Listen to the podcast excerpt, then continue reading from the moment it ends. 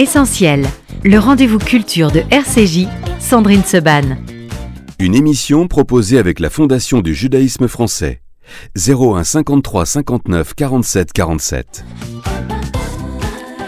Merci beaucoup d'être ce matin avec nous dans Essentiel jusqu'à 12h, un essentiel tout à fait exceptionnel. Catherine Ringer, bonjour. Bonjour Sandrine, bonjour euh, chers auditeurs et auditrices. Merci beaucoup d'être avec nous ce matin. Mes jeunes journalistes de la rédaction me voyaient ce matin particulièrement tendu, agité. Elles m'ont dit mais, mais tu as le trac encore après autant d'années de radio? J'ai dit oui, on a le trac. D'abord quasiment avant chaque émission, mais ça se mm. ressent plus ou moins. Et surtout quand on a le plaisir de vous recevoir pour la première fois, Catherine Ringer, quand on sait à quel point vous êtes euh, rare dans les médias et à quel point on va parler ensemble ce matin de quelque chose euh, qui me tient à cœur. C'est peu de le dire. Je cherchais le bon mot. C'est au-delà du cœur. À corps et à sang. C'est à cœur, à corps, à sang. C'est votre père. Oui. Euh, Mon géniteur. vous dites, enfin, quand j'ai entendu une, interview de vous où vous parliez, vous disiez Sam Ringer alors je dois dire quoi? Ringer ou Ringer? Bah écoutez, on dit comme on veut parce que de toute manière c'est un nom qui qui, qui, qui, qui n'est pas français à la base, mais euh, c'est un nom qu'on peut dire de tas de manières. À l'école, moi on m'appelait Ringer, comme les machines à coudre, Singer. ou Ringer. Mhm. Et puis lui, même quand il parlait avec ses amis, il disait Ringer, comme ça. Avec ah, un, il avait un accent. hein. Un petit, euh, assez léger quand même. Euh, et donc, euh, voilà, j'ai souvent entendu appeler Ringer, mais on peut l'appeler aussi Ringer. Ringer si on est en Italie, Ringer si on est aux États-Unis donc, qu'est-ce que vous préférez, vous? On, va continuer à dire Ringer, ça vous dérange pas Sam Ringer, c'est très bien. Sam Ringer, euh, dont les œuvres vont être proposées dans une vente, vente Bonhams Cornet de Saint-Cyr, qui va avoir lieu euh, le 29 mars prochain. On va y parler, on va en parler. Euh, près de 100 tableaux, gravures, dessins, sculptures. C'est peu de dire que c'est un artiste complet, votre père. On a le plaisir, on va voir défiler comme ça face à vous dans le studio mm. quelques-unes de ces Certaines de qui sont en vente, là, oui, je vois. Certaines qui sont en vente, mais oui, comme ça, on est dans l'atmosphère, on, est avec, lui. Très bien. Euh, en tout cas, avec ses œuvres. Et avec, euh, et avec mm. une partie ou toutes ces œuvres que vous avez voulu. Comment vous avez D'abord, pourquoi, Catherine Ringer, vous avez voulu aujourd'hui proposer ces œuvres à la vente? Eh bien, parce que ça fait euh, pas mal d'années que je cherche à, disons, montrer ou faire connaître par le net, par ci, par ça, avec des galeries. Euh, je me suis pas tellement lancée, mhm. mais en fait, c'est depuis que j'ai 15 ans que, je, que mon père était donc bien vivant et que je voyais qu'il n'était pas très débrouillard au niveau de se montrer, lui, de se faire connaître, que j'ai commencé à prendre ses, ses, dessins, ses gravures sous le bras, aller dans des galeries, dans le 5e arrondissement de Paris, à le montrer, à, à parler autour de moi. On me disait, tiens, va donc voir euh, telle personne personne qui écrit dans tel journal d'art. Alors j'y allais, etc. Et au bout d'un moment, il m'a dit, écoute Catherine, euh, je te confie mes œuvres parce que moi, je vois que malheureusement, ma, ma réussite euh, n'y est pas. Euh, il avait essayé de faire des aussi, il a fait quelques expositions, il a vendu mhm. des tableaux à des gens, mais de, manière dans le particulier. Et il m'a dit, t'en fais pas, un bon peintre est un peintre mort. Euh, je serais reconnu Vas-y, euh, c'est toi qui, je te lègue euh, tout ça, occupe-t'en, Catherine. Petite pression quand même. donc, j'ai quand, même, quand il est mort, mon frère, qui était vivant à l'époque, a monté dans son atelier, a emballé toutes les œuvres. et quand j'ai reçu tout ça chez moi, j'ai dit, oh là là, mais il y en a beaucoup. Donc, j'ai fait faire un, enfin, oh là là par rapport à la, place, la place. Hein, bien, sûr, genre, c'était un oh là là, je connaissais qu'il y en avait beaucoup. Donc, j'ai fait, j'ai fait fabriquer un meuble qui était euh, à, la taille de chaque emballage. Ce qui fait que ça faisait un peu un vasarelli, vous voyez, des, des, tableaux de telle taille, des tableaux de telle taille, etc. Et puis, euh, j'ai gardé ça pendant un bon moment. Et j'ai essayé plusieurs fois de m'associer à des gens pour faire, je voulais, et peut-être je le ferai encore, faire un musée sur Internet, disons, où on peut avoir les images, mmh. euh, etc. Et puis, euh, la vie avançant et mes 65 ans bien sonnés, je me suis dit, bon, faut que je me décide. Ma manière dont je dont, j'agis ne, ne, correspond pas. Surtout que je voulais pas euh, associer mon nom spécialement et faire euh, que c'était le père de machine. Euh, je trouvais ça non, que je trouvais que sa peinture parlait pour elle-même et il n'y avait pas. Et puis, euh, bon, à 65 ans, je, me suis dit, ben là, euh, bah, je, vais vendre tout l'atelier. Alors, où est-ce que je pourrais vendre ça? Donc, j'ai téléphoné à une, personne avec qui je travaille depuis longtemps, que j'ai rencontré qui s'occupe euh, de l'école de Paris qui s'appelle Nadine Nitzauer et qui est venue il y a 25 ans me voir pour le mettre dans l'école de Paris, mon père, disons, dans son bouquin. Et je lui dis, euh, tu sais, je crois que j'ai une idée, je vais tout vendre. Elle me fait, ah bah écoute, moi j'ai la même idée, tu devrais vendre, euh, faire une vente. Et, oui. et moi, je ne savais pas spécialement où la faire. J'aurais été peut-être chez Drouot, vous voyez, pour faire ça. Le, et, elle, elle m'a dit, non, on va aller dans un endroit qui est beaucoup mieux, qui s'appelle Bonham Cornette de Saint-Cyr. Et donc, euh, on, a, les a rencontrés et j'ai trouvé que ça, ça a matché. élégant, beau. Mmh. voilà, donc du coup, on vend une partie des œuvres. Alors, comment vous les avez sélectionnées, ces œuvres, Catherine Ringer? Parce que quand on regarde ce qu'a fait votre, votre père, euh, il y a des tout petit dessin que vous m'avez montré euh, tout à l'heure et, vous expliquez, je crois, dans une des interviews que vous n'aviez pas beaucoup de place. Hein, à C'était un appart de 27 mètres carrés, donc il fallait qu'il fasse des choses un peu petites au début et puis il y a des tableaux un petit peu plus grands. Comment vous avez sélectionné ces œuvres? Est-ce que c'est vous? Est-ce que c'est euh, en coopération avec ben, C'est justement Nadine qui est venue, qui a passé deux jours, trois jours dans ce que j'appelle l'atelier, c'est l'endroit où on a tout mis, euh, toutes ces, toutes ces œuvres, qui s'est plongé là-dedans et qui a fait une sélection. Après, moi, je suis arrivée derrière, je dis oui, oui, c'est bien, là, là, là. Non, celle-là, je vais la garder pour euh, moi. Parce que moi, j'étais peut-être pas forcément la meilleure personne pour faire cette première sélection. Parce que c'est trop proche. C'est ça c'est dur de se séparer ou est-ce que vous vous dites Non, je suis contente que les tableaux s'envolent et aillent ailleurs parce qu'ils sont pas faits pour rester dans des placards. Il y en a d'ailleurs plein qui sont chez des gens. Il en a vendu quand même pas mal, des tableaux, des dessins, des, des caricatures, des portraits. Mais disons qu'il en reste quand même un sacré paquet et, et c'est pas fait pour.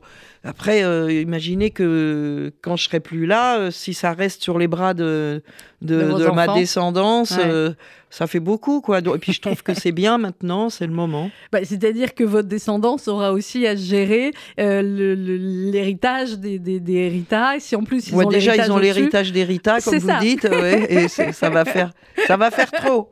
Donc on y va, euh, voilà, ça doit partir et, et voler, aller chez des gens qui sont contents de, de les avoir ces tableaux ou ces dessins. Voilà, je trouve que c'est là, c'est là, c'est là qui, c'est leur vie. Alors quand on regarde là, on a dans l'écran en studio les, les, peintures, certaines peintures qui, qui défilent. Catherine Ringer, euh, moi j'aime pas qualifier la, peinture, parce que d'abord c'est toujours très compliqué. Mm. Euh, à mon sens, où il y a du talent, où il y en a pas, où c'est beau, ou voilà, c'est extrêmement subjectif. Oui. Le beau. Euh, vous néanmoins, comment vous la ressentez la peinture de votre père?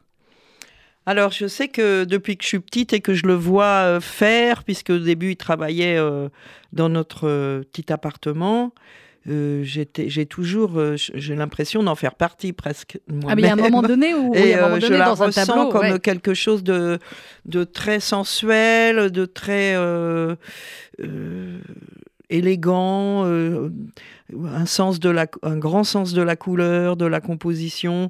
Je suis assez admirative aussi de euh, son comment il sait dessiner. Oui, c'est ce que j'allais dire. Parce que c'est un dessinateur, disons, euh, un très bon, qui, et aussi comment il a pu aussi se dé défaire de son, de son apprentissage, qu'il peut aussi ne pas être scolaire, on pourrait dire. C'est le Donc ça, je trouve que c'est magnifique de sa part. Et, il m'a beaucoup appris en art, euh, à la fois d'être technique et d'avoir les bases, disons, euh, qu'on peut apprendre à l'école, mais aussi ne pas les avoir ou pouvoir s'en débarrasser et être libre intérieurement. Donc, euh, je la sens aussi comme une œuvre très variée, très Enfin, j'en suis assez fière, je dois dire. Pouvez. Même très. C'est très important ce que, ce que vous dites, Catherine Ringer, sur l'apprentissage euh, que certains peintres et artistes ont aux Beaux-Arts et euh, sur la manière, après, bah, finalement, d'oublier ou de refaire ou d'éclater. ou Voilà. La liberté de création, c'est peu de dire que, que c'est important dans la, dans la famille et qu'il vous l'a vous transmis. C'est ce qu'il vous disait aussi Ou simplement, il n'avait pas besoin de lui, vous dire, vous euh, voyez faire? lui euh, était quand même de d'une époque. Il est né en 1918, a été élevé comme ça dans cette région de Pologne, euh, de Auschwitzim, euh, Cracovie, même s'il était quand même d'une famille euh, pas classique, puisqu'il est de père inconnu. Et qu'il a été pas mal élevé par sa grand-mère et sa mère partant travailler, euh, etc. Donc c'était pas le classique papa-maman euh, religieux. Je ne sais pas, il m'a jamais tellement parlé de religion ou quoi. Et pourquoi je vous raconte tout ça, je ne sais plus. Qu'est-ce que Euh, c'était quoi la question? C'était sur la liberté de création et le fait que est-ce qu'il vous en parlait ou est-ce que ça Ah trans- oui. Alors par rapport à moi, je voulais faire la même chose que lui quand j'étais petite. Je voulais être peintre Oui, aussi. peintre, ouais. Et il m'avait dit euh, vraiment très clairement que ça n'était pas possible. Pourquoi Alors je- voilà la question. Eh Ah oui. bien, à votre avis, pourquoi Parce qu'il y en avait déjà un dans la famille, parce que c'était trop compliqué, parce Non. que c'était traumatisant, Non. parce que c'était pas un boulot pour une fille. Oui Ça n'était pas possible parce que j'étais une femme. Et il me disait, tu vois, le- le- dans l'art, il faut avoir le feu sacré. Ouais. Sinon, ça vaut pas grand-chose. Et vous, les femmes, vous êtes déjà en train de faire ce qu'il y a de plus beau. Vous avez la plus belle création qui est d'enfanter. Mhm. Donc, vous, vous ne faites pas les autres créations. Et c'était vraiment fort chez lui. Et je lui disais, mais enfin, si, euh, app- apprends-moi à dessiner. Euh, il me disait, bah vas-y, tiens, euh, assieds-toi, euh, tiens, prends un crayon, tu me dessines ça, une bouteille, un truc, vas-y. Bon, il voulait pas trop m'apprendre. il me disait, en plus, cherche en toi la liberté, mais ce fait d'être une femme, euh, il disait, oui, vous les femmes, ce que vous faites comme peinture, c'est- c'est de décoratif. Vous, c'est pour la maison, ça sera joli, mais ce sera pas le feu sacré. Vous n'allez pas passer toute votre vie concentrée euh, sur une œuvre. euh, vous avez, vous faites les enfants. Qui sont Et les à l'époque, moi, j'étais, euh, en plein dans le début du, du mouvement de libération des femmes, les années Ouais. 70. Donc j'étais là et ça m'a donné une sacrée niaque pour le contredire, on pourrait dire aussi. Donc c'était la, c'est de la crise d'ado, mais en même temps avec du vrai, vrai fond, quoi. C'était pas. euh, C'était, ouais. euh, je- oui, j'étais, euh, je me disais mais c'est vraiment injuste. voilà, j'étais. C'était une dit- réflexion que qu'on avait. mais moi, j'en parle sans, sans haine et sans colère maintenant, mais à l'époque, ça me mettait pas mal en colère, je dois dire. Mais vous avez continué, vous, de dessiner ou de peindre ou pas? Oui, j'ai continué à dessiner. euh, mais disons, après, j'ai fait autre chose, mais j'ai toujours dessiné. J'aime bien dessiner, euh, gribouiller, plus ou moins, quoi. Bon, il y avait quand même, Mm. c'est peu de le dire, de la, de la Alors que le frère, Oui. lui, Votre frère, il lui a tout appris. ah là là, Hein, là c'était vraiment, il lui apprenait son, son, sa façon. C'était quelqu'un aussi qui était un, un très grand. euh, Ma mère l'appelait fait tout soi-même ringer, c'est-à-dire qu'il savait toujours euh, inventer des matières, inventer des choses. Il était dans, il était fasciné par euh, Léonard de Vinci, Mhm. par ces human... cette époque où, où les humanistes, vous savez, ils savaient les maths, ils savaient la, La science, philosophie, ils savaient la ouais. philosophie, ils savaient la- les arts, ils savaient un peu tout. Et donc, c'était un peu ce, cet état-là Cet dont il rêvait. De, il est pas, pas trop loin de ça non plus. Votre frère a continué euh, ensuite dans, de- dans de l'artistique ou pas du tout, lui? Comment? Votre frère a continué dans l'artistique, lui, ou pas? Lui, il, il- il a- en fait, ce qu'il lui a appris, c'est surtout tout ce qui est, le, tout ce qui est la, la mécanique, euh, etc. Il n'était pas tellement dans du tout, même dans le dessin. Donc, ça tombait bien. Il n'y avait pas de, Il n'y avait pas hein, de, il y avait il y pas de jalousie là-dessus. il y avait pas de Non, concurrence. et lui, il a continué. Il, il est devenu. euh, il faisait des effets spéciaux dans le cinéma avant donc que bon. ce soit digital, c'est-à-dire où il fallait construire en vrai des trucs pour Ouais. que ça ait l'air euh, magique. Ça a l'air magique. Voilà. On va marquer une pause musicale, Catherine Ok. Ringer. Avec plaisir. Euh, C'était un homme. On en parle un petit peu de la Allez, chanson la chanson, oui. qui était. Bah, on l'écoute d'abord, on en parle après. Allez, d'accord. parce qu'elle est tellement forte et le texte est tellement fort et c'est le titre euh, également de. C'est le, le- le titre de l'exposition, enfin de la vente aux enchères qui aura lieu le 29 mars prochain. Catherine Ringer qui était avec nous dans Essentiel ce matin.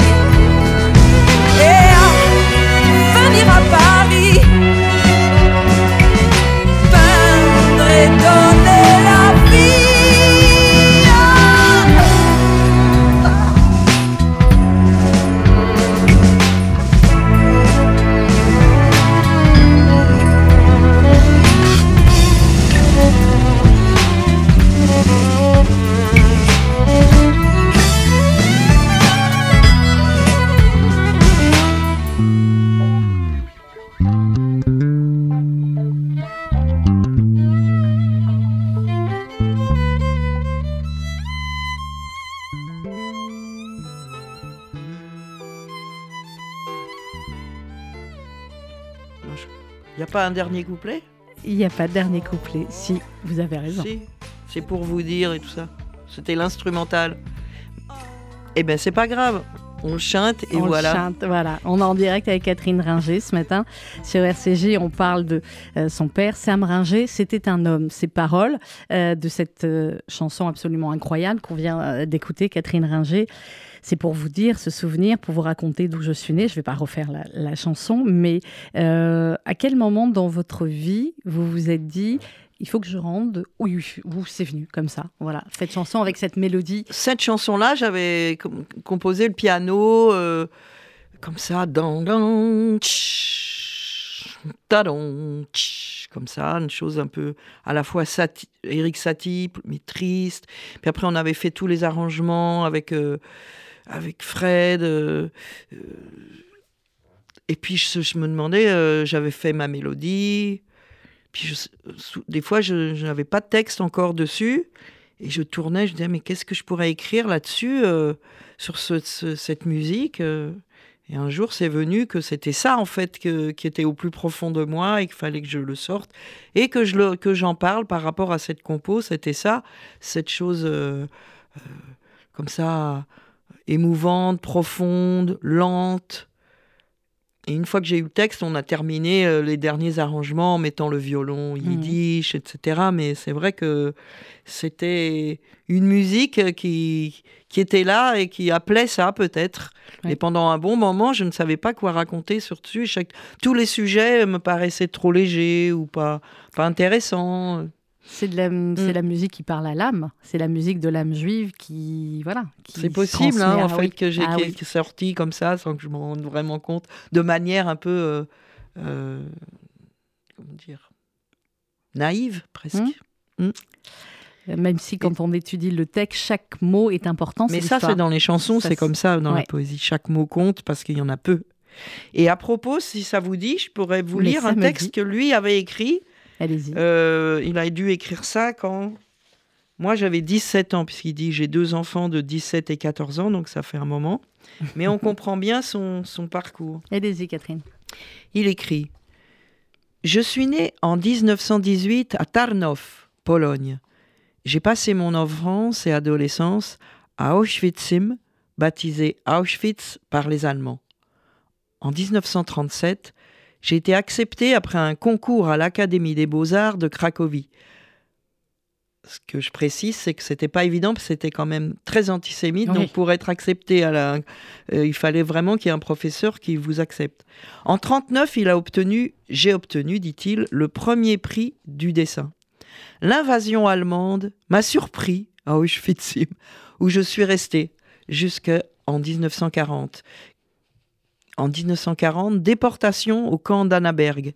J'ai passé par les camps suivants Sacrau, Mechtal, Markstedt, Fünfteichen, Großrosen, Buchenwald, Bergen-Elster. J'ai été libéré à Theresienstadt par les Russes au printemps 1945.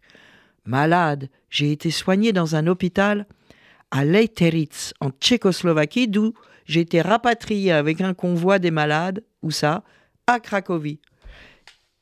J'ai été dirigé vers un hôpital pour tuberculeux dans un faubourg de Cracovie. Ma convalescence surveillée, j'ai passé dans un hôpital juif de Cracovie. Donc il était revenu. En séjournant dans cet hôpital, je me suis inscrit pour la troisième année d'études aux beaux-arts de cette ville.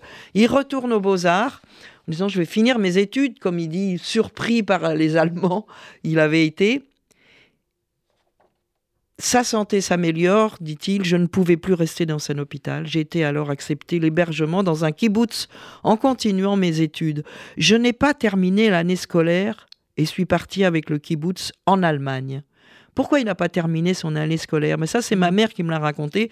C'est qu'en fait, quand il est retourné aux Beaux-Arts, il y a plein de gens qui ont commencé à le tabasser et lui dire bah, T'es pas mort, toi il, Comment ça se fait que euh, on, on, veut, veut plus vous voir là Barrez-vous. Donc il est parti.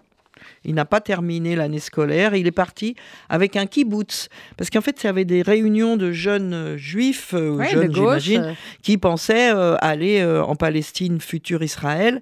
Et là, c'est un kibbutz qui s'était en Allemagne, c'est-à-dire qu'il est revenu euh, en Allemagne. Il est resté dans ce kibbutz qui s'appelait Nili, en Bavière, pendant un an.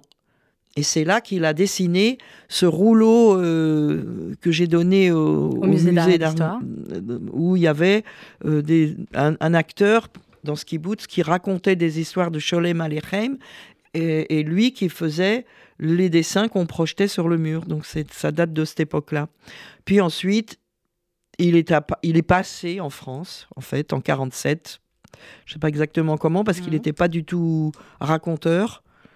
C'est pour ça que j'ai ce papier que je suis contente. Et puis après, il a fait l'école des beaux-arts de Paris pendant 5, 6 ans. Peinture, gravure, lithographie. Il a eu euh, un, prix, premier prix, médaille, marié en 57, deux enfants de 17 et 14 ans, dit-il. Il continue à peindre, dessiner, graver, sculpter. Après, il raconte toutes ces, les, expositions qu'il a fait, mais ça, je ne vais pas vous raconter ça, au micro, c'est pas très intéressant. C'est incroyable. Mais disons qu'il a une, façon de raconter qui est quand même marrante quand il dit j'ai été surpris par les J'ai été surpris par l'invasion allemande. c'est incroyable. Mais je crois qu'ils ont été tellement vite de toute manière qu'il y a beaucoup de gens qui ont, été surpris été surpris. Ce, qui est, ce qui est incroyable, euh, Catherine Ringer, c'est que effectivement dans ce texte qui est écrit de la main de, de votre père, euh, il dit il dit, je suis passé à Annaberg, euh, Sacro, Mertal, mm. Markstadt, les neuf camps de concentration qu'il a fait. Vous, est-ce que c'est par ce texte que vous avez découvert après que vous avez su l'histoire et la déportation de votre père? Parce que vous me dites qu'il n'était pas très parleur. Non, il était très silencieux là-dessus. Et quand est-ce que j'ai eu vent de cette histoire, en fait, c'est quand j'avais 7 ans et demi, 8 ans, et que suite à des nuits sans dormir, où il avait fait des cartes de vœux peintes à la main chacune, parce qu'il voulait vraiment réussir, et il voulait les envoyer euh, au tout Paris pour qu'on se rende compte du peintre qu'il était, Ça n'a pas marché, ça n'a pas, il n'a pas eu le- la notoriété qu'il voulait. Il est devenu fou. En fait, il n'a pas dormi pendant un moment et il est devenu complètement fou. C'est-à-dire qu'il pensait que euh, la radio lui parlait, qu'on le cherchait, que toute personne qui avait une, une main dans sa poche, c'était avec un pistolet pour le tuer. parano. Enfin bon, il est devenu. Et, et on était obligé de le prendre et de le mettre dans une clinique pour qu'il dorme de force. Et c'est maman qui m'a expliqué tu sais, ton papa, il a vécu des trucs très durs, et ratata, et ratata. Et c'est là que j'ai appris ça. Et que j'ai eu connaissance vraiment de ce que c'était que les camps de concentration, c'est par le film euh, euh, Nuit et brouillard, en fait. Euh, J'avais jamais. Il me l'avait dit, mais pas ma mère, mais elle m'a pas raconté dans le détail, si vous voulez. C'est quand même beaucoup plus tard que j'ai appris tout ça et. Mais ça nous passe quand même dans le sang, dans le sens et dans, dans l'âme, les, les enfants de, de gens qui ont vécu des trucs horribles. Parce que par exemple, mon père, toutes les nuits, il pleurait, il criait, et on dormait tous dans la même chambre. euh, Donc j'ai toujours entendu mon père euh, avoir peur de dormir et, et quelque chose de terrible qui était en lui et, et ma mère aussi qui était qui s'était quand même bien cachée pendant la pendant cette période de l'invasion allemande en France. C'était Était une enfant cachée, votre maman? Elle s'est ils se sont cachés en. Oui, parce que c'était... son père était juif, euh, enfin d'origine, même s'il était athée et qu'il était pour la science. Il avait épousé une, une, une goye, comme il disait, pour, exprès pour casser le, Ouais, la série. Mais bon, euh, comme c'est. Voilà, il fallait, ça comptait pas. ça hein. ça Ouais, comptait pas pour les on nazis, ça. Un grand-parent. euh, Donc voilà, ça suffisait. Donc j'ai- j'étais pleine de, de- d'horreurs intérieures qui ne peuvent pas se dire et et qui n'ont même pas de mots quoi, qui sont passés comme ça, transmis euh, de manière euh, indicible. indicible. Parce que c'est indicible. Et donc j'ai finalement euh, réussi, fait cette chanson. euh, et je me souviens, j'avais fait écouter cette musique à sa sœur.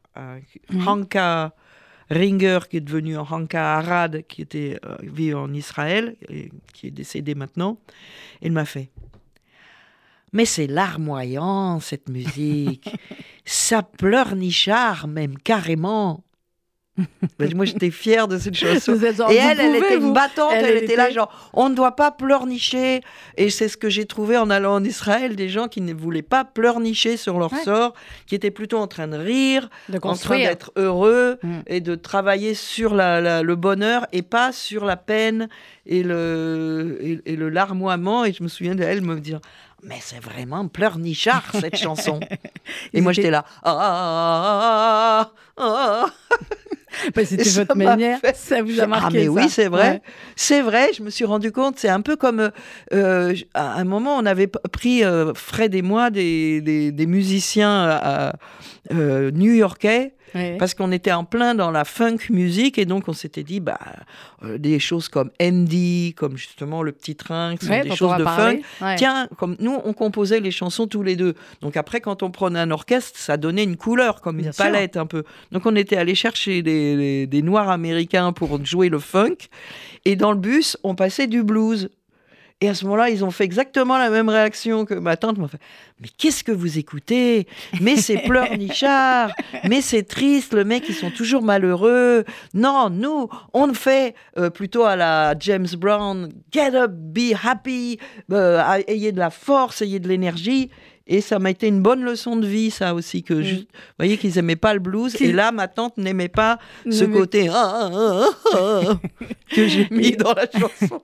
Et Fred, et Fred Chicha, il était d'accord avec vous sur ce côté que vous avez mis dans la chanson ou alors il sentait que c'était une chanson tellement personnelle qu'il a travaillé avec vous là-dessus et que. On l'a travaillé là-dessus et j'ai déjà raconté cet épisode euh, d'ailleurs, c'est que j'avais un couplet en plus dans cette chanson. Après avoir dit voilà, c'est pour vous dire et vous raconter d'où je suis né, Mhm. j'avais un- j'ai un couplet, enfin je l'avais et Il est plus il- non parce Mhm. qu'il trouvait que la chanson était trop longue et qu'en plus ça nous entraînait dans des histoires de politique. Et le couplet ça faisait et moi ah, je remercie la France, mon pays, sans qui je ne serais pas ici. Je remercie la France pour cette belle ordonnance à accueillir euh, les réfugiés trop maltraités. Et alors là, ça a été une, une prise de bec entre lui et moi. Il me Ouais. disait, mais non, on va pas mettre ça, on reste sur la chanson. Alors je dis, bah si, on le met. Moi, je veux remercier la France. Ah, moi, j'aurais été Je pour, veux hein, remercier bon, pour, ouais. ce, ce- pour cette belle ordonnance à accueillir les réfugiés trop maltraités. Et non, il n'a rien voulu savoir. Et il m'a dit c'était trop long parce qu'en plus, il fallait repartir Bah sur oui, une partie ouais. B. Etc. Et qu'en plus, on allait passer notre temps à nous à parler de ça, de la France, comment dire le mot la France dans une chanson. Enfin bon, c'est une chanson qui date de quelle époque là? Euh, Je sais pas. 2000, je crois. L'album Cool Frénésie L'album Cool Frénésie, oui. Je crois que c'était 2000. 2000. oui. Donc c'était pas encore, c'était pas si simple de, de sortir le drapeau. euh, Ouais. Il y avait que les sportifs. Moi, j'ai toujours été assez euh, comme ça, patriote, et lui n'était pas comme ça. Donc euh, ça a été euh, un sujet de dispute. et finalement, j'ai accepté. souvent- Sinon, on, ouais. on la mettait pas. Et Je vais pas faire c'était de... quand même quelque chose de travailler ensemble et d'accepter un autre point de vue que le, que le sien. Des fois, c'est lui qui, qui acceptait le mien, des fois moi le sien. Et souvent, on, avait le- on était d'accord quand même. Je vais pas faire de, de psy de bas étage, mais quand Mm. vous dites patriote, moi, je suis comme vous, comme beaucoup de gens aussi qui, qui, euh, qui sont venus, euh, peut-être d'ailleurs, et qui euh, remercient la France de ce qu'elle leur a apporté, euh, et, et la culture, et l'éducation, et la place de votre père et de votre famille après. Oui. Ce qu'on parfois pas forcément, enfin c'est des, Les des natifs. sentiments. Oui, c'est ce que j'allais vous dire. Mais ça Enfin, on revient s'est quand compris, même. Ouais. Voilà, on a- là c'est une autre époque à cette une autre époque-là, époque. mais voilà. Donc cette chanson, euh, c'est une très belle chanson. Je, Je suis d'accord même, elle est bien sans ce couplet-là aussi. Mm. Oui, oui, donc J'ai qu'à en faire une autre de chanson si je veux dire ça. Chiche. Après tout, chiche, chiche, chiche. hein. Chiche, chiche, chiche, chiche, hein, vous voyez, il est là, il, Mm. est, il est là lui aussi, hein, partout. Euh, le petit train, on va l'écouter, euh, chanson d'E- d'Erita Mitsuko, Catherine Ringer, ça aussi, cette chanson, j'ai revu le clip là plusieurs fois, parce qu'évidemment, je l'avais vu, euh, Un, À un l'époque, clip magnifique. il est magnifique Ouais, ce clip, je suis et il est, vous êtes d'accord, et Oui. il faut à la limite le voir image par image ce clip, Ah. pour bien, mais pour bien comprendre, parce que, alors vous allez me dire comment à Il y a- l'époque comme il, il y a avait été 54 perçu. images secondes, ça va vous faire un moment. Non, mais ce que je veux vous dire, c'est qu'il y a, euh, je pense qu'il y a évidemment une partie des gens qui ont tout de suite compris le texte. Mais il y a aussi une partie des gens qui n'ont vu que. Dans le petit train Ouais, dans le Mais petit c'est ça qui est bien dans Mais cette bien sûr que c'est ça qui est bien. Parce que justement, ça parle de. Enfin, je vous laisse parler. Oui, non, Euh, non, Pardon, vous, mais quand on excusez-moi. voit le, non, mais quand Mm. on voit le clip avec ce côté très gai tourné à, à Bombay, je crois, en Inde, enfin très, très, très euh, sautillant. Et puis il y a des moments donnés dans le clip où il y a un gros plan sur vous, assez terrifiant, avec du jaune, du noir derrière, et vous pleurez euh, face caméra. Et là, pour ceux qui ont dû vo- voir le clip au nom, ils se disent tiens, mais pourquoi il se passe ça? Et peut-être à ce moment-là, certains se sont dit on va voir les paroles. Hum, hum. Parce que les paroles, c'est ce petit train qui va dans la campagne. Voilà, c'est un train. Ce sont des paroles euh, avec un couplet plutôt, euh, comment dire, bucolique. Mm. Bucolique, ça veut dire la campagne. hein. Oui. Ça veut pas dire mélancolique, mais ni colique, mais bucolique. Euh, gai, euh, avec des, des belles choses. Et puis, dans ce paysage, il y a l'horreur. Et en fait, c'est une chose que je ressens toujours, moi, ça. C'est-à-dire que euh, les, les deux sont côte à côte, même dans un même immeuble. Vous pouvez avoir au premier étage une famille heureuse et puis au deuxième étage un truc atroce en train de se Mhm. passer. Euh, c'est toujours assez proche l'un l'autre euh, dans un pays, dans un voilà, c'est une Et dans la chanson, quelque là, chose que ouais. je que, qui, explique. Des fois, on me dit mais vous avez souvent des chansons à la fois très gaies et en même temps très tristes. Même Martia Baila, sûr. c'est un peu le même principe avec euh, une danseuse, tout ce qu'il y a d'explosif et de, de pleine de couleurs, etc. Puis en fait, il y a la mort qui est là, qui rôde et qui dans ce qu'elle a de mauvais, quoi, parce que heureusement qu'on meurt un peu, parce que si tout le monde naissait et personne ne mourait, on serait, on serait trop Ouais, serré. on, on pourrait choisir un peu plus, non? Vous Non, pas? moi je suis Non. pour, Vous êtes pour finir. Oui. À trouve que 120 c'est ans, on dit chez nous, vous savez. Ouais, moi non, c'est trop tard. Non, c'est trop Ouais, tard. Bon, il y a encore, enfin, bon, il y a encore un ça peu de dépend temps. de hein. l'état. Mais disons, je trouve que c'est une chose que je ressens fort, euh, ce côté contrasté euh, de du bonheur et du malheur, de l'horreur et du merveilleux, de, C'est de ces typiquement contrastes, voilà. C'est Ah oui, typiquement. Ah bah oui. on écoute le voilà. petit train. Catherine Ringer, qui est notre invitée ce matin sur RCG.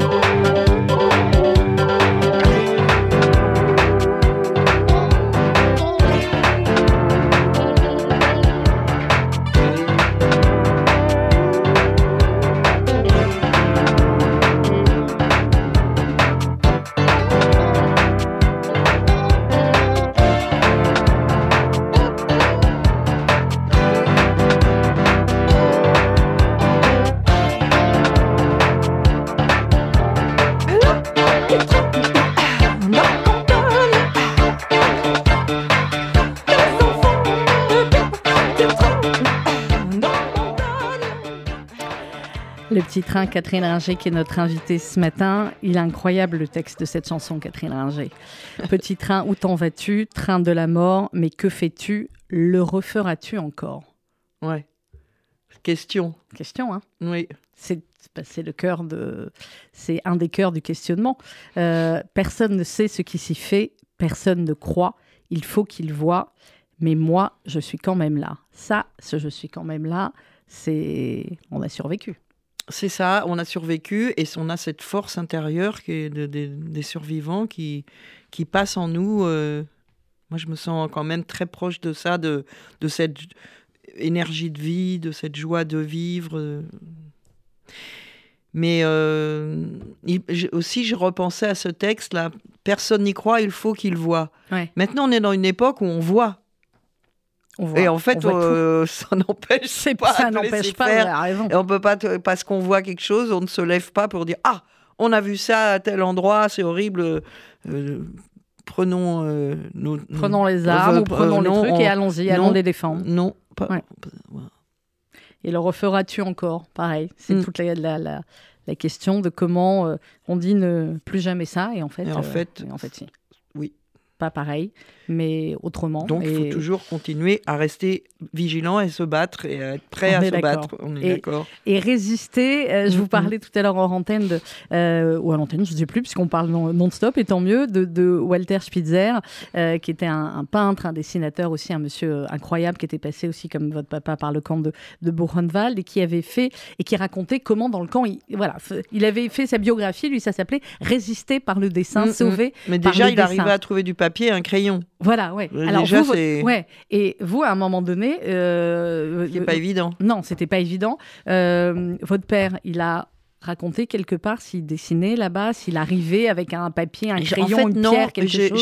j'ai eu des, des- Enfin, oui, plutôt. J'ai Mhm. eu des, des informations par un, un collègue peintre à lui qui, était, un- qui, qui, qui s'appelait Markiel, qui m'a raconté que. Il m'a dit Tu ne connais pas ton père. Moi, je l'ai vu dans des situations terribles. Et je suis rentré dans le baraquement où on dormait. Et j'ai vu un ange qui dessinait sur un bout de carton avec un petit bout de bois brûlé le garde qui nous gardait et il dessinait ce garde. Et dans ses yeux, il n'y avait ni haine, ni rien. Enfin, il était. C'est comme ça que j'ai su qu'il faisait ça, qu'il faisait aussi, euh, qu'ils allumaient une petite une petite bougie ou je sais pas quoi, avec quoi il faisait du feu, et qui faisait des projections euh, avec les mains, vous savez, de faire des animaux des, pour amuser les gens. enfin, il, aimait bien distraire, donc je crois qu'il était beaucoup aimé. Euh, je voilà. Euh. Mais disons que c'était, je suis heureuse de faire cette vente parce que je, je, trouve que son œuvre est vraiment quelque chose qui vaut le coup, et je suis contente mmh. que les gens les achètent. Euh, et euh, notre prix de vente de départ n'est pas très, pas très haut, parce que c'est pas une peinture qui en vaut spécialement, vu qu'il n'est pas spécialement connu. Mais franchement, euh, sont des, des, choses qui sont bien pour d'avoir chez soi. Quoi. Ah, mais oui, ah, sont des, belles œuvres. J'espère pouvoir et, en que, Aussi bien les dessins que les peintures. Que les gravures. que les gravures sont des c'est un univers quand même. Là, on, on, en a une face à nous. Un bon artiste, un, bon artisan, et, et, ça vaut le coup d'avoir ça, je trouve. On l'écoute, la voix de votre père? Ah oui, vous ah l'avez? Mais oui, je l'ai, on l'écoute. Les Allemands que vous côtoyez dans l'usine, ils étaient méprisants avec vous ou assez gentils? Ça dépend. Ça dépendait aussi. Il y avait certaines qui étaient compatissantes. Il y a certaines qui apportaient du pain. Et à, partir de quel moment est-ce que vous avez entendu parler de, de, la solution finale et des chambres à gaz Écoutez, on a toujours entendu parler de ça. Et au moment, on a fait une ftage à grosse rose, surtout quand on est arrivé. Mhm. Quand on a dit de nous déshabiller pour aller aux douches. À ce moment-là, nous savions que c'est notre dernier moment. Nous étions à côté dans la partie euh, aménagée où on voyait les crématoires. On sentait l'odeur. Ça revient dans le sommeil, si vous voulez, dans le rêve. C'est des choses tellement profondes. Une sorte de peur qui est là, constante, une sorte de méfiance envers des gens subconscients qui est là, qui me tracasse dans mes rêves. Et la nuit, vous rêvez encore ah que vous êtes dans ces camps C'est transformé d'une certaine manière, mais c'est toujours la même chose. Ah c'est toujours la même chose qui est là. C'est toujours la même chose qui est là. C'est ce Et d'ailleurs, ce qu'il dit, euh, quand on l'avait emmené dans les douches, je crois qu'une fois, il m'a raconté ça, il m'a fait Et, et justement, ah, ah, c'était une vraie douche. Donc, euh, comme dit. Parce que sinon, on se dit, mais sinon, il comme il serait plus là? Sinon, il serait plus là. Alors, Catherine Ringer, on va donc proposer la, maison Bonhomme euh, Cornette de Saint-Cyr propose à la vente. Alors, pour ceux qui nous écoutent en Belgique, euh, il y aura une exposition euh, du 8 au 11 mars à Bruxelles et puis ensuite à Paris, 24, 25, 27, 28 mars avant la vente qui aura lieu le 29 mars. vous dites, le, dossier qui parle de, l'œuvre de votre père dit qu'il aimait la peinture des grands maîtres italiens. On sent différentes influences, clairement, dans sa peinture. Euh, là, c'est des œuvres qui vont des années 50 jusqu'aux années 85, donc il a peint jusqu'à sa disparition, euh, votre père. Euh, il y a cette toile aussi réminiscence, où il y a Cracovie, mhm. où on pense que bah, c'est vous, bébé, aussi, dans un petit coin Il paraît, ouais. Il paraît, ouais. Il paraît, bah, le personnage en premier plan, ce serait sa mère. Et après, un bébé, ce serait lui. Et puis un deuxième bébé qui suit, ce serait donc moi. Bah, peut-être. Peut-être, allez savoir. Donc il y a les peintures, il y a les gravures, euh, il y a des sculptures euh, aussi, où il un petit peu, quelques-unes, oui, quelques petites sculptures. Euh, qu'il aimait bien faire prendre des cailloux qui avaient déjà des formes extraordinaires mhm. et et faire quelques interventions dessus pour que ça donne autre chose. Il travaillait toujours chez vous il avait un atelier après? Non, il a eu un atelier assez rapidement. Euh, enfin non, pas, pas rapidement du tout. Qu'est-ce que je raconte? Euh, C'est pas vers euh, les années 75. Oui, donc les dernières années de... De 75 à 85, disons. Il a eu un atelier pendant 10-12 ans. La lanterne magique. On a dit un mot, Catherine Ringer. Cette lanterne magique. Euh, ben, bah, en fait, il, il avait euh, commencé à faire euh, des projections de, de, dessins sur des calques, sur un rétroprojecteur avec ce, dans ce kibbutz, là, en Allemagne, Nili, après mhm. la guerre. Et puis il a continué, il a construit un énorme rétroprojecteur avec des effets de négatifs, positifs, dans lesquels il faisait un peu des performances, c'est-à-dire du dessin ou de la peinture en direct avec euh, à base de tas de, choses, à base d'eau, avec des encres qui tombaient dedans, de papier mouillé, de lessive même qui faisait une poudre blanche dans laquelle il passait son doigt. S'il avait des gants blancs, des gants noirs, il pouvait mettre des objets. Enfin, c'était une performance, disons, artistique. Euh, comme ça s'est fait euh, beaucoup après de, dessiner en direct, etc. Et comme vous, après sur scène, c'était de la performance artistique. Et c'est toujours la performance artistique, Catherine Ringer et l'héritage, ça c'est clair. Merci. Ça c'est clair. Alors cette lanterne magique, on a vu que vous avez repris, euh, après qui était dans votre premier, enfin dans le clip de, de Marcia. Non, elle a jamais été dans le clip de Marcia, mais ce qui a été dans le clip, c'était des personnages que je lui avais demandé de, de dessiner qui faisaient des fantômes. Et on, la voit passer, euh, on voit passer un des personnages rapidement. Cette lanterne magique, par contre, vous avez raison, elle a été dans nos spectacles, en fait, mhm. au début de, où on se produisait, Fred et moi, à deux, avec un magnétophone qui était sur une chaise au milieu. et, lui, on lui avait demandé de venir euh, euh, faire ses projections. Pendant ce temps-là, on baissait la lumière, on jouait et on voyait ces projections de ce qu'il faisait en direct euh, comme peinture. Quoi. Donc ça, oui, il a été avec nous euh, dans nos il débuts. A vu les débuts. Oui, il, était... très content et ah très bah, fier. Ah bah, ah il bah, était très fier de, de, notre succès euh, qui, était, qui date de 85, donc il a eu le temps de le voir pendant un an. quoi. Mmh. Mmh. On n'a pas dit un mot de Sholem Alechem et du théâtre de, vous allez le prononcer mieux que moi, c'est vous la Catherine Ringer. Chris est Allez, je vous le dis avec accent, je vous le dis, c'est Sholem Alechem. Ah oui, oui c'est très bien. Et faut donc. Hein. il faut faire comme ça pour Sholem Alechem. Et donc, c'était une illustration aussi. Et là, vous avez ramené un, très joli livre. C'est des histoires aussi de Sholem Alechem que votre père avait illustré. Hein. En fait, c'est plutôt l'éditeur de mmh, Sholem Alechem qui m'a dit tiens, si on mettait des peintures de ton père pour illustrer ses contes. Mais elles sont pas au départ. C'était pas au départ Non, pour non, parce que le bouquin, mm. il est, c'est un bouquin belge mm. euh, qui a été, euh, qui a été édité, par la marque belge. Ça s'appelle. Et c'est lui qui est venu me trouver, euh, l'éditeur. Et pour qui m'a dit, tiens, tiens, si on en reprenait. Si Est-ce que tu voudrais bien passer des, des, des illustrations, des, des, peintures de ton père qu'il avait trouvées sur le, sur le net? Ça serait bien. Et donc, j'ai dit oui, il est venu, il a fait les photos. Et voilà, donc c'est un joli bouquin qui, livre. Voilà, qui s'appelle euh, Histoire pour enfants à ne plus mettre dans les mains des enfants de Sholem Alecheim, adapté et traduite par Arthur Langerman L'Angément, si vous pouvez dire en français, illustré par Sam Ringer, et c'est euh, aux éditions Marc belge. Et eh bien voilà, pour ceux qui voudront euh, poursuivre. Et la vente, donc Bonhomme euh, Cornet de Saint-Cyr, mercredi 29 mars, pour nos amis belges du 8 au 11 mars, et ensuite donc l'exposition 24, 25, 27, 28 et 29 mars. Vous allez vous sentir comment, à votre avis, Catherine Ringer, au soir du 29 mars, quand les œuvres se seront éparpillée comme ça? Heureuse, contente. Ouais. Bien sûr, ouais. Vous vous direz, bah, j'ai j'ai fait ce que j'avais à, faire. Oui, et c'est pas terminé parce qu'il y en a encore d'autres. Oui, début. mais euh, oui, je suis très contente de, de faire ça. Et c'est une belle équipe qui travaille là-bas, qui ont mhm. été enthousiasmés aussi par euh, par les œuvres en dehors du côté fille, euh, pas fille d'eux, mais père d'eux. On est, euh. on est tous des filles d'eux et des ou souvent et des pères d'eux et ah, des, ah. des, mères d'eux. Après certains des sont des mères d'eux, oui, comme vous dites.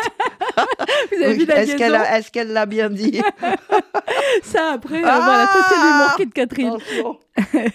Ce que je voulais vous dire, c'est que peu, peu importe, évidemment que, que certains viendront peut-être euh, eh parce ben, que tant euh, mieux aussi eh ben, finalement voilà, euh, c'est comme ça qu'il faut le prendre. voilà. Et, et c'est grâce à et c'est grâce à, à, vous en tout cas que certains vont pouvoir découvrir un très très très grand peintre. Vous voyez l'heure elle est passée Catherine. Oui et même si je crois que vous avez une dernière chanson Exactement. parce que il a été assez prolixe pour, en inspiration ce père parce que j'ai encore fait une chanson sur lui qui s'appelle Rock de nuit. Elle est sur le dernier album que j'ai fait euh, qui date de 2017 déjà, ça fait un moment, ou 18, je sais ben plus. alors, il y en a pas un nouveau qui va arriver, là Et voilà.